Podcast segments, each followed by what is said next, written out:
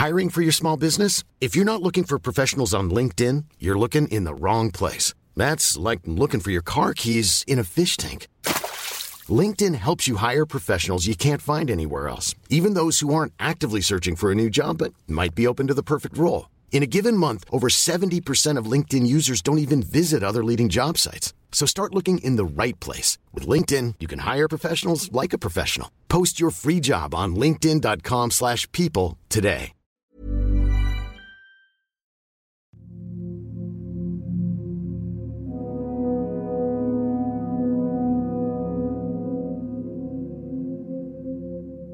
Paghihiganti.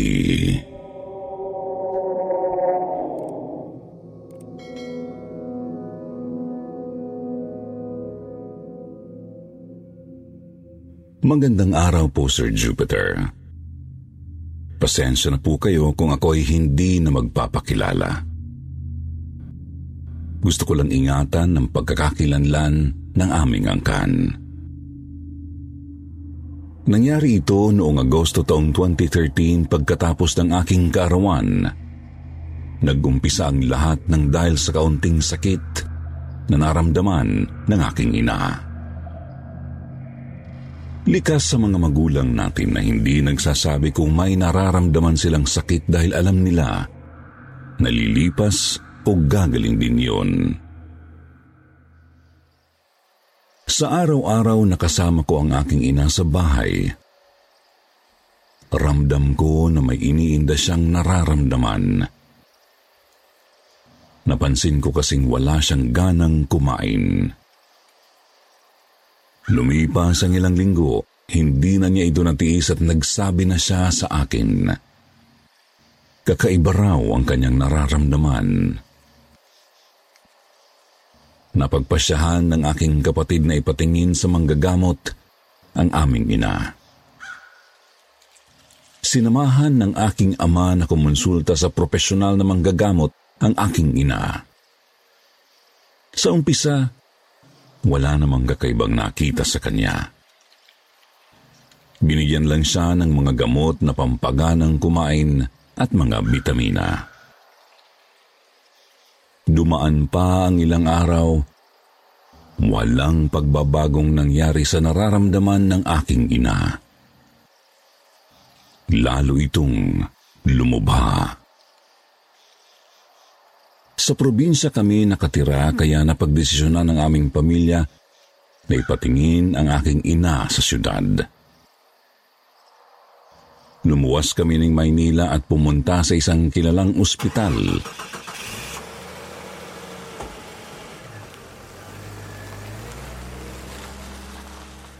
Maraming pagsusuri ang ginawa at lumabas na nga ang resulta na hindi namin lubos na inaakala may kidney failure ang aking ina. Pagkabalik namin ng probinsya, ayaw man namin malaman ng aming mga kamag-anak ang nangyayari ay pinili lang din naming sabihin kung ano ang naging resulta ng pagsusuri. Nabigla ang lahat dahil alam naman natin na taga-probinsya kami. Palaging gulay at masusustansya ang karamihan sa mga kinakain. Bihira ang karne at madalas puro dahon ng kinakain, pasingaw man o sinabawan. Kaya hindi namin alam kung bakit biglang-bigla na lang nagkaroon ng ganoong karamdaman ang aking ina. Ganun pa man tuloy pa rin ang buhay. Balik sa mga ginagawa sa araw-araw hanggang sa lumala na ng husto ang nararamdaman ng aking ina. Kinailangan ng aking ina na magdialysis. Nagsimulang tusukan ng kung ano-ano ang kanyang katawan.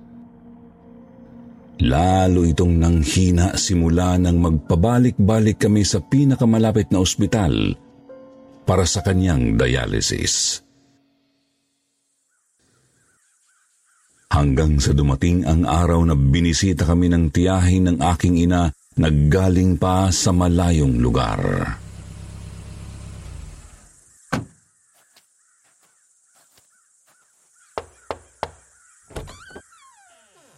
Sinadya niya umanong puntahan ang aming lugar dahil sa isang panaginip na may kinalaman ang aking ina. Hindi niya na sinalaysay ang mga pangyayari sa kanyang panaginip at direktahang sinabi na lang sa amin na ipatingin ang aking ina sa isang albularyo. Nag-usap-usap kaming pamilya kasama ang mga kapatid sa panig ng aking ama at gayon din naman sa aking ina. May mga sumang-ayon sa pagpunta ng aking ina sa isang albularyo at meron din namang hindi. Ipinaintindi na lang din namin na gagawin namin ang lahat kahit sa anong paraan para maging mabuti ang pakiramdam ng aking ina. Dumating ang araw na pumunta kami sa isang albularyo gaya ng suhestyon ng kanyang tiyahin. Base sa albularyong aming pinuntaan, hindi raw sakit ang nagpapahina sa katawan ng aking ina kundi isang kulam. Wala naman kaming maisip na pwedeng gumawa nun sa aking ina dahil lagi lang siyang nasa bahay at pag-aalaga lang sa kanyang apo ang pinagkakaabalahan. Ang sabi ng albularyo, mayroon daw isang tao na halos malapit lang na kamag-anak ang nanghiram sa kanya ng kaunting halaga at hindi na pagbigyan. Dahil doon kinulam niya ang aking ina dahil sa sama ng loob. Tinanong ko naman ang aking ina kung meron niyang nanghiram sa kanya gaya ng sinasabi ng manggagamot. At sinabi niyang meron nga raw. Hindi niya ito napagbigyan dahil petsa di peligro rin ng mga panahong nanghihiram siya at wala ring mailabas na pera ang aking ina. Sinubukang gamutin at kontrahin ng manggagamot ang gulam na ginawa sa aking ina. Naghintay kami ng ilang araw para makita kung ano ang mangyayari. Hindi lang isang manggagamot o albularyo ang aming pinuntahan. Nagpalipat-lipat kami. Dumadayo kami sa ibang lugar kung saan may albularyo na pwede naming puntahan. Iba't ibang sakit ang nararamdaman ng aking ina sa bawat albularyong aming pinupuntahan. Madalas siyang sumisigaw sa tuwing isinasagawa ang panggagamot. Minsan dahil sa isang pirasong pakpak ng pabo na inipit sa pagitan ng daliri sa kanyang paa at sa iba pang paraan ng panggagamot nila, humihiyaw sa sakit ang aking ina. Sobrang sakit sa damdamin na makikita mong ganun ang hirap na pinagdadaanan ng iyong ina at wala kang ibang magagawa kundi maniwala sa mga manggagamot at magdasal sa Diyos na sana gumaling na siya at maging mabuti ang nararamdaman. Hindi mo alam kung hanggang kailan at kung hanggang saan kayo aabutin sa paghahanap ng gamot na makakapagbigay lunas sa Kanya. Kung ano-anong salita ang aming natatanggap ng mga panahong iyon na sa panahon ngayon, pinaniniwala pa raw kami sa mga albularyo. Panahon na raw ng siyensya ngayon, niloloko lang daw kami ng mga pinupuntahan namin. Nagsawalang kibo na lang ako sa mga naririnig kong ganong mga salita pero sa totoo lang, gusto kong sumagot ng wala akong pakialam sa kahit anong paraan pa ang aming gawin basta gumaling lang sa mga nararamdaman niya ang aking ina, ay amin itong gagawin. Pagkalipas ng ilang buwan, Tumanggi na ang aking ina na pumunta sa albularyo at ituloy na lang ang dialysis. Sinunod naman namin ang gusto niya. At dahil doon, lalong humina at bumagsak ang kanyang katawan. May mga sugat na bigla na lang lumalabas mula sa kanyang katawan partikular na sa bandang lieg. Nililinis namin ito at tinatanggal yung mga nangingitim na bagay sa ibabaw ng kanyang sugat. Nung natanggal yung nasa ibabaw ng sugat na nasa kanyang lieg, pinagmasdan ko itong mabuti. Para itong natuyong balat ng punong mangga. Nagtataka kami kung bakit gano'n ang itsura ng bagay na yun. Bukod dito, sinabi rin ng aking ama na minsan daw nung dumumi ang aking ina. Merong lumabas sa kanyang dumi na maihahalin tulad mo sa kaskasan ng posporo para ito'y sumindi. Lalong nadagdagan ang aming pagtataka. Hanggang sa isang araw sa hindi inaasahang pagkakataon, may pumaradang sasakyan sa harap ng aming bahay. Nagsibabaan ang mga sakay nito at pumasok sa aming bakuran. Tamang kwentuhan at kumustahan lang nung una. Pero hindi nagtagal, sinabi na rin nila ang kanilang sadya. May kasama raw silang faith healer na gustong tumulong sa nangyayari sa aking ina. Hindi ko na matandaan pero isa siyang tao na sinasaniban umano ng isang santo. Pinahintulutan naman ng aking ama ang kanilang kagustuhan. Nagumpisa ang panggagamot. Nasa loob kami ng bahay. Tabi-tabi ang mga matatanda. Nakaupo naman ang aking ina kaharap ang faith healer na kasama nila. Unang pangyayari. Tumayo at nagdasal ang faith healer. Pagkalipas ng ilang segundo, bumagsak ito sa upuan at nawala sa kamalayan ng ilang saglit. Pagmulat nito, iba na ang kanyang pananalita. Boses ng maliit na bata at sinasabing siya raw ang gabay ng faith healer sa pagtulong sa panggagamot. Marami siyang sinabi Masiyahin ang boses na naririnig namin at handa siyang tumulong sa ikabubuti ng aking ina. May mga dahon siyang sinabi na dapat pakuluan at inumin ang napaglagaan nito. Sa ilang minutong pakikipag-usap dun sa maliit na boses na ito, siya ay nagpaalam na at sinabing sundin na lang ang kanyang mga sinabi. Sa pagkakaupo ng faith healer na sinasaniban, nawalan na naman ito ng malay at napasandal na naman sa upuan. Masaya ang lahat sa sinabi ng maliit na boses at nangakong tutulong sa pagpapagaling ng aking ina. Ngunit pagkaraan ng ilang segundo, napalitan ng kaba at takot ang loob at paligid ng bawat sulok ng aming tahanan. Pangalawang pangyayari. May ibang elemento ang pumasok sa katawan ng faith healer. Sa totoo lang, unang beses ko lang makaranas ng ganun.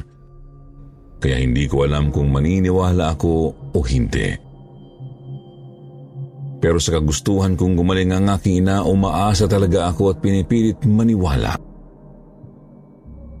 Opo, pinipilit kong maniwala. Sa loob ng aming tahanan biglang nagpatay sindi ang mga ilaw ngunit nananatili ang mga itong nasa low voltage. Lahat ng 100 watts na bumbilya ay biglang humina at waray nasa 20 watts lang ang lakas. Dumilim ang paligid. Bumangon ang walang malay na faith healer humarap sa akin at nagsabing,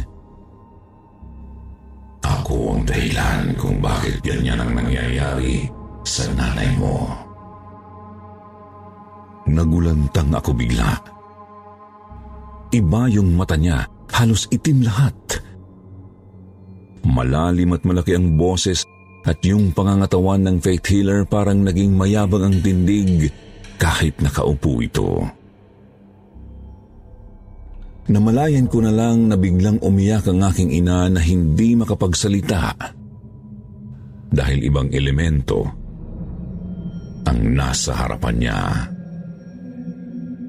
Nagmamadali akong tumabi sa aking ina, lumuhod at yumakap sa kanya. Ako ang nakipag-usap sa nakasapi. Tinanong ko ito kung ano ang dahilan kung bakit ganun ang nangyari. Inumpisahan niya sa pagpapakilala. Isa raw siyang duwending itim. Hindi ordinaryo, kundi prinsipe. Wala pa raw ako ay nandoon na siya. Noong ipinanganak daw ako sa kabilang lote pa kami nakatira. Sinabi niya na sa kagustuhan ng tatay ko na makapagpatayo ng bagong bahay, pinag-interesan niya raw ang kanilang tirahan. Pinutol ng tatay ko ang puno ng mangga kung saan sila nakatira. Pinatayuan niya ng bahay na bato ang lugar kung saan nakatirik ang kanilang bahay at sinunog pa ang puno. Nagpaubaya raw sila at lumipat ng ibang tirahan. Sa harap ng ipinatayong bahay may puno ng kaimito kung saan daw sila muling nanirahan. Makaraan ng ilang taon muli na naman daw pinutol ang puno na kanilang tinitirahan. Sinunog na naman ang puno na pinutol. Ngunit hindi raw sila nagalit sa kadahilan ng sa harap ng kaimito ay nakalipat sila sa mas magandang lugar. Meron kasing itinanim doon na maliit na palm tree na napapaligiran ng Bermuda grass at nilagyan ng figurine na Snow White and Seven Dwarfs. Kaya nung iniisip ko, masaya sila kasi parang may kasama sila doon sa harap ng bahay. Sa pangatlong pagkakataon, winasak na naman daw ang kanilang tinitira This is Paige, the co-host of Giggly Squad, and I want to tell you about a company that I've been loving, Olive and June. Olive and June gives you everything that you need for a salon quality manicure in one box. And if you break it down, it really comes out to $2 a manicure, which is absolutely insane. It's also so easy to get salon worthy nails at home with Olive and June. The difference between how your nails used to look when you did them yourself and now with the Manny system is a complete game changer. The best thing about Olive and June too is it's a quick dry, dries in about one minute, lasts for five days, and full coverage in up to one to two coats. Visit oliveandjune.com slash perfect Manny 20 for 20% off your first system. That's oliveandjune.com slash perfect Manny 20 for 20% off your first system. Millions of people have lost weight with personalized plans from Noom, like Evan, who can't stand salads and still lost 50 pounds. Salads, generally, for most people, are the easy button, right? For me, that wasn't an option. I never really was a salad guy. That's just not who I am. But Noom worked for me. Get your personalized plan today at Noom.com. Real Noom user compensated to provide their story. In four weeks, the typical Noom user can expect to lose one to two pounds per week. Individual results may vary. Han. Tinanggal ang puno, damo at pati mga kalaro upang mapagtayuan ng tindahan. Sa pagkakataong yun, hindi na raw nila kayang palagpasin ang mga nangyari. Ang tatay ko raw ang punteriya nilang paghigantihan ngunit malakas ang kanyang katawan. Hindi raw nila magalaw kaya ibinaling na lang sa nanay ko ang kanilang galit paghihiganti. Hindi ko na po kinaya at napaluha na ako sa mga sinasabi ng itim na duwende. Itinanong ko po kung ano ang gusto niyang gawin ko para patawarin na at pagalingin ang nararamdaman ng aking ina. Ngunit ang sagot niya ay, huli na ang lahat.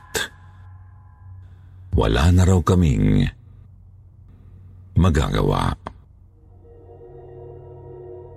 Gusto ko pong magwala nung oras na narinig ko yung ganong salita. Sinong anak ang kayang tanggapin na lang na gano'n ang mangyayari sa kanyang ina dahil sa mga elemento na di mo naman nakikita o nararamdaman kung nandyan ba sila. Kaya hindi naman po alam ng aking ama na meron palang nakatira sa mga puno na pinutol niya. Matapos magsalita ng elementong itim na nakasanib sa manggagamot muli itong bumagsak at napasandal sa upuan. Parang pelikula lang na sa isang kisap mata. Bumalik sa normal na lakas ang mga ilaw ng bumbilya sa loob ng aming bahay. Hindi ako makatayo at makaalis sa tabi ng aking ina.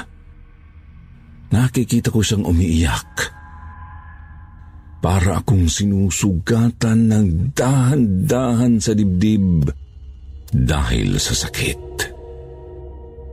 Para akong nawala sa aking sarili. Nakipaginuman ako hanggang sa malasing ako ngunit pag uwi sa bahay,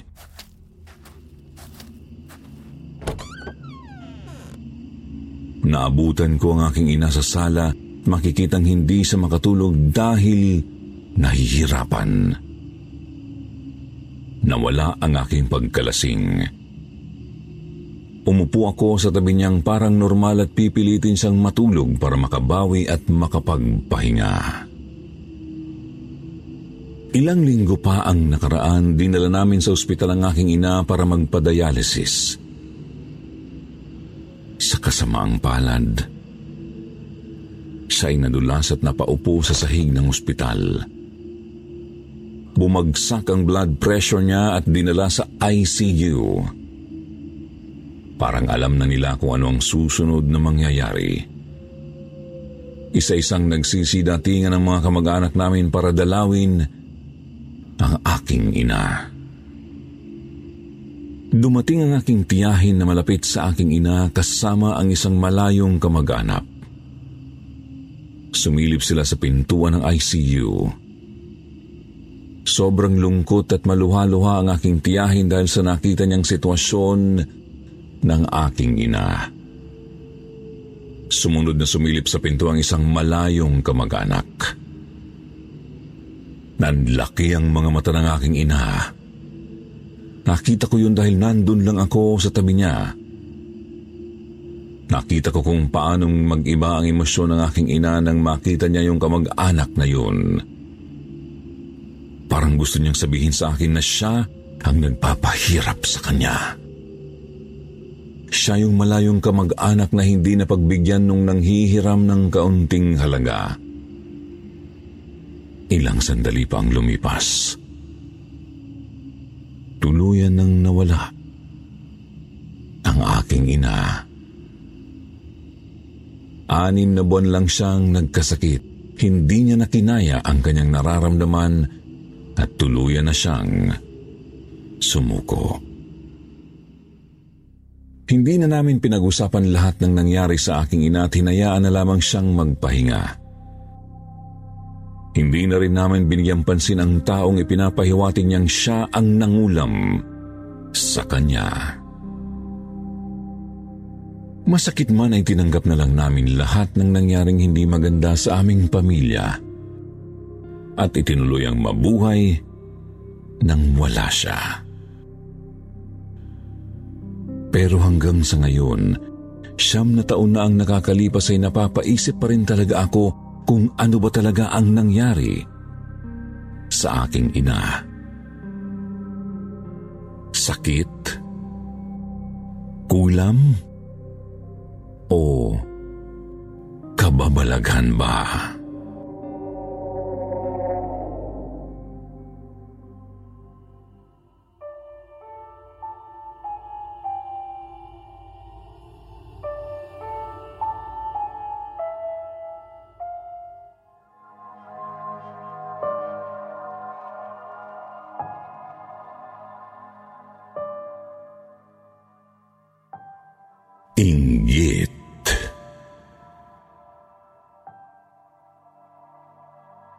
Itago niyo na lang po ako sa pangalang Abner.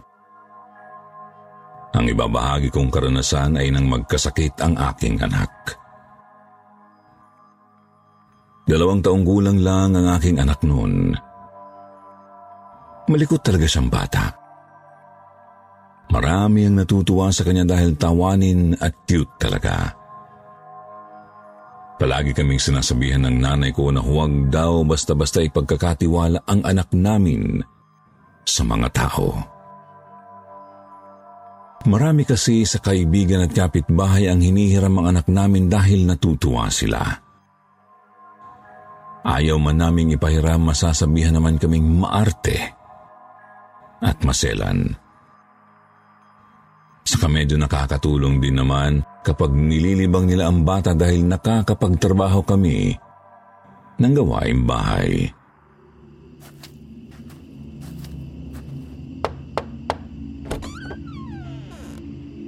Isang gabi nang ibalik sa amin ang anak namin, akala ko ay antok na antok lang. Hindi ko na malayan na nananamlay pala siya. Nalaman lang namin dahil umiingit-ingit siya mga bandang alas 11 ng gabi. Nang sipatin ng misis ko ang taas ng kanyang lagnat. Mayroon naman siyang gamot kaya pinainom agad ng asawa ko at binantayan pa niya. Pinapahiran niya ng bimpo na binasa sa maligamgam na tubig. Kinaumagahan, dinala namin siya sa albularyo para ipahilot kasi akala namin ay may pilay lang. Laking gulat namin nang sabihin ng manggagamot na hindi raw pilay o simpleng lagnat ang sakit ng anak namin. Nakukursunadahan daw siya ng mag-asawang duwende. Base daw kasi sa itsura o pananamlay ng anak namin ay nakakatuwaan ito. Ilang araw na raw na mukhang nakakatuwaan ang anak namin. Baka raw hindi namin napapansin dahil nga masayahin ito. Tumatamlay lang dahil hindi na kayang labanan ng katawan. Sinimulang gamutin ng albularyo ang anak namin. Nagdadasal pa lang siya ay nagwawala na ang anak namin. Iyak na siya ng iyak at nagtuturo. Takot na takot ang anak namin lalo na kapag tumitingin sa may pintuan. May tinuturo siya doon na hindi naman namin nakikita. Tapos sinabi ng albularyo na nasa paligid lang daw ang mag-asawang duwende. Pilit daw sinusundo ng mga ito ang anak namin. Gusto raw kunin ng mag-asawa ang anak namin dahil nawalan sila ng anak. Inutusan ako ng albularyo na isarado ang pinto para hindi raw makita ng anak ko ang mga diwende.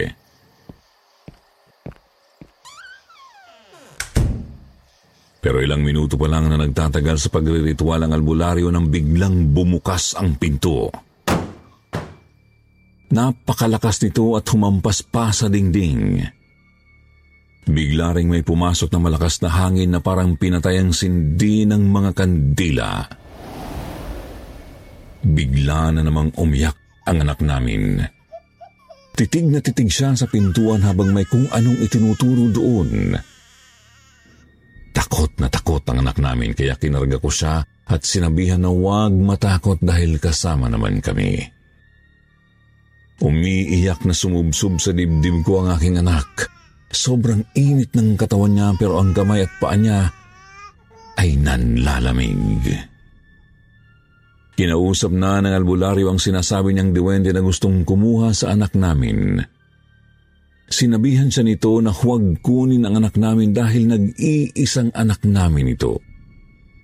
Tinanong na lang ng albularyo kung ano ang gustong kapalit ng mga ito para huwag lang kunin ang bata.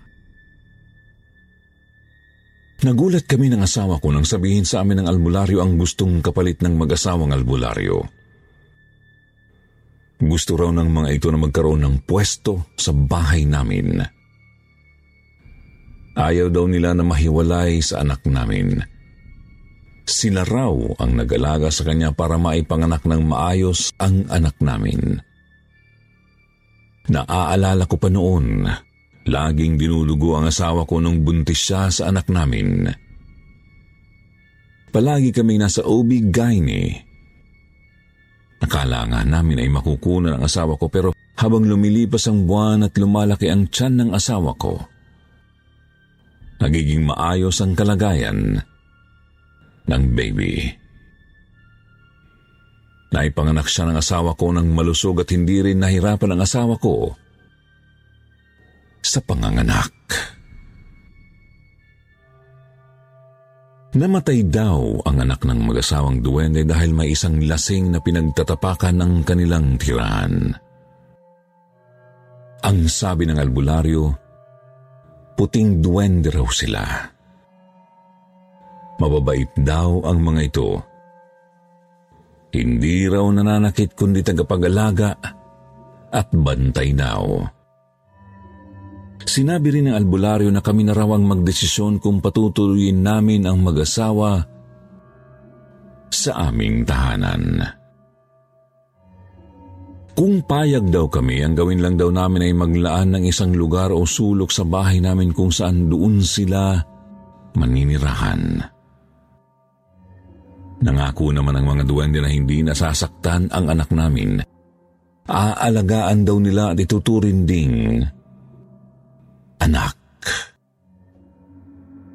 Nagkakasakit lang naman daw ang anak namin kasi natatakot sa tuwing sila ay nagpapakita.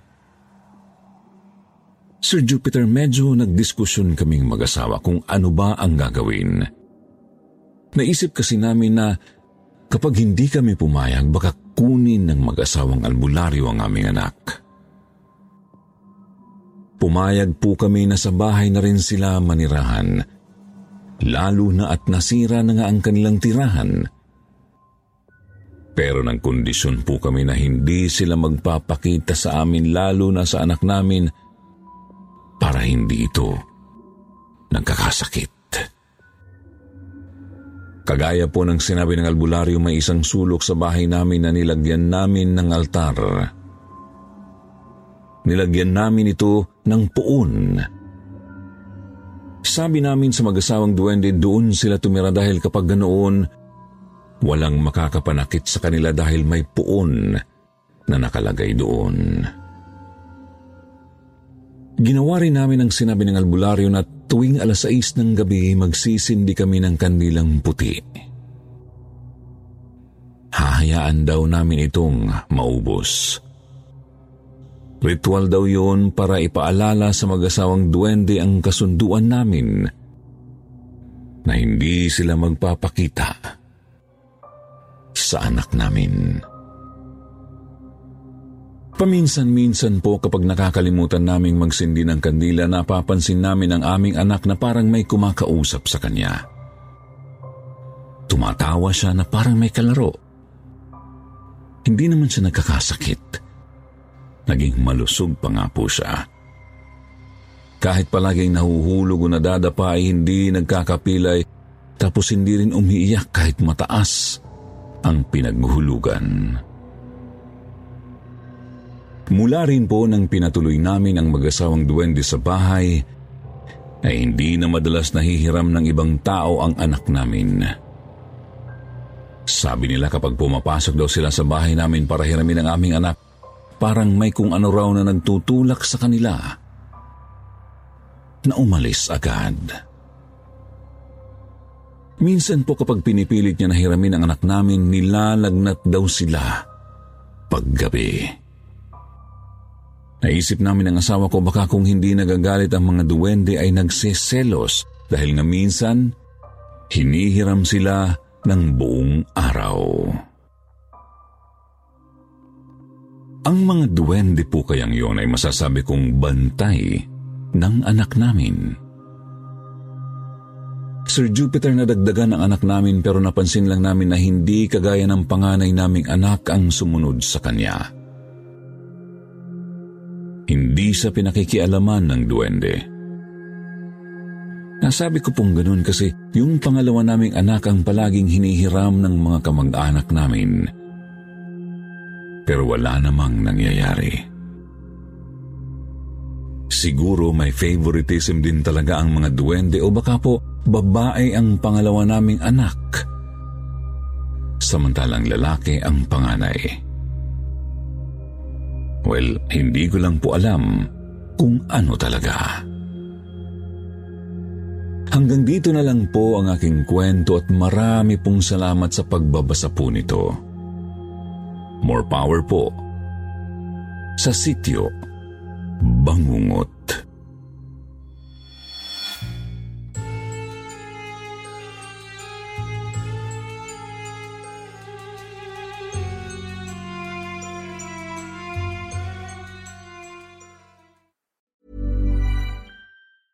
Even when we're on a budget, we still deserve nice things. Quince is a place to scoop up stunning high-end goods for 50 to 80% less than similar brands. They have buttery soft cashmere sweaters starting at $50, luxurious Italian leather bags, and so much more. Plus, Quince only works with factories that use safe, ethical, and responsible manufacturing. Get the high-end goods you'll love without the high price tag with Quince. Go to quince.com/style for free shipping and 365-day returns.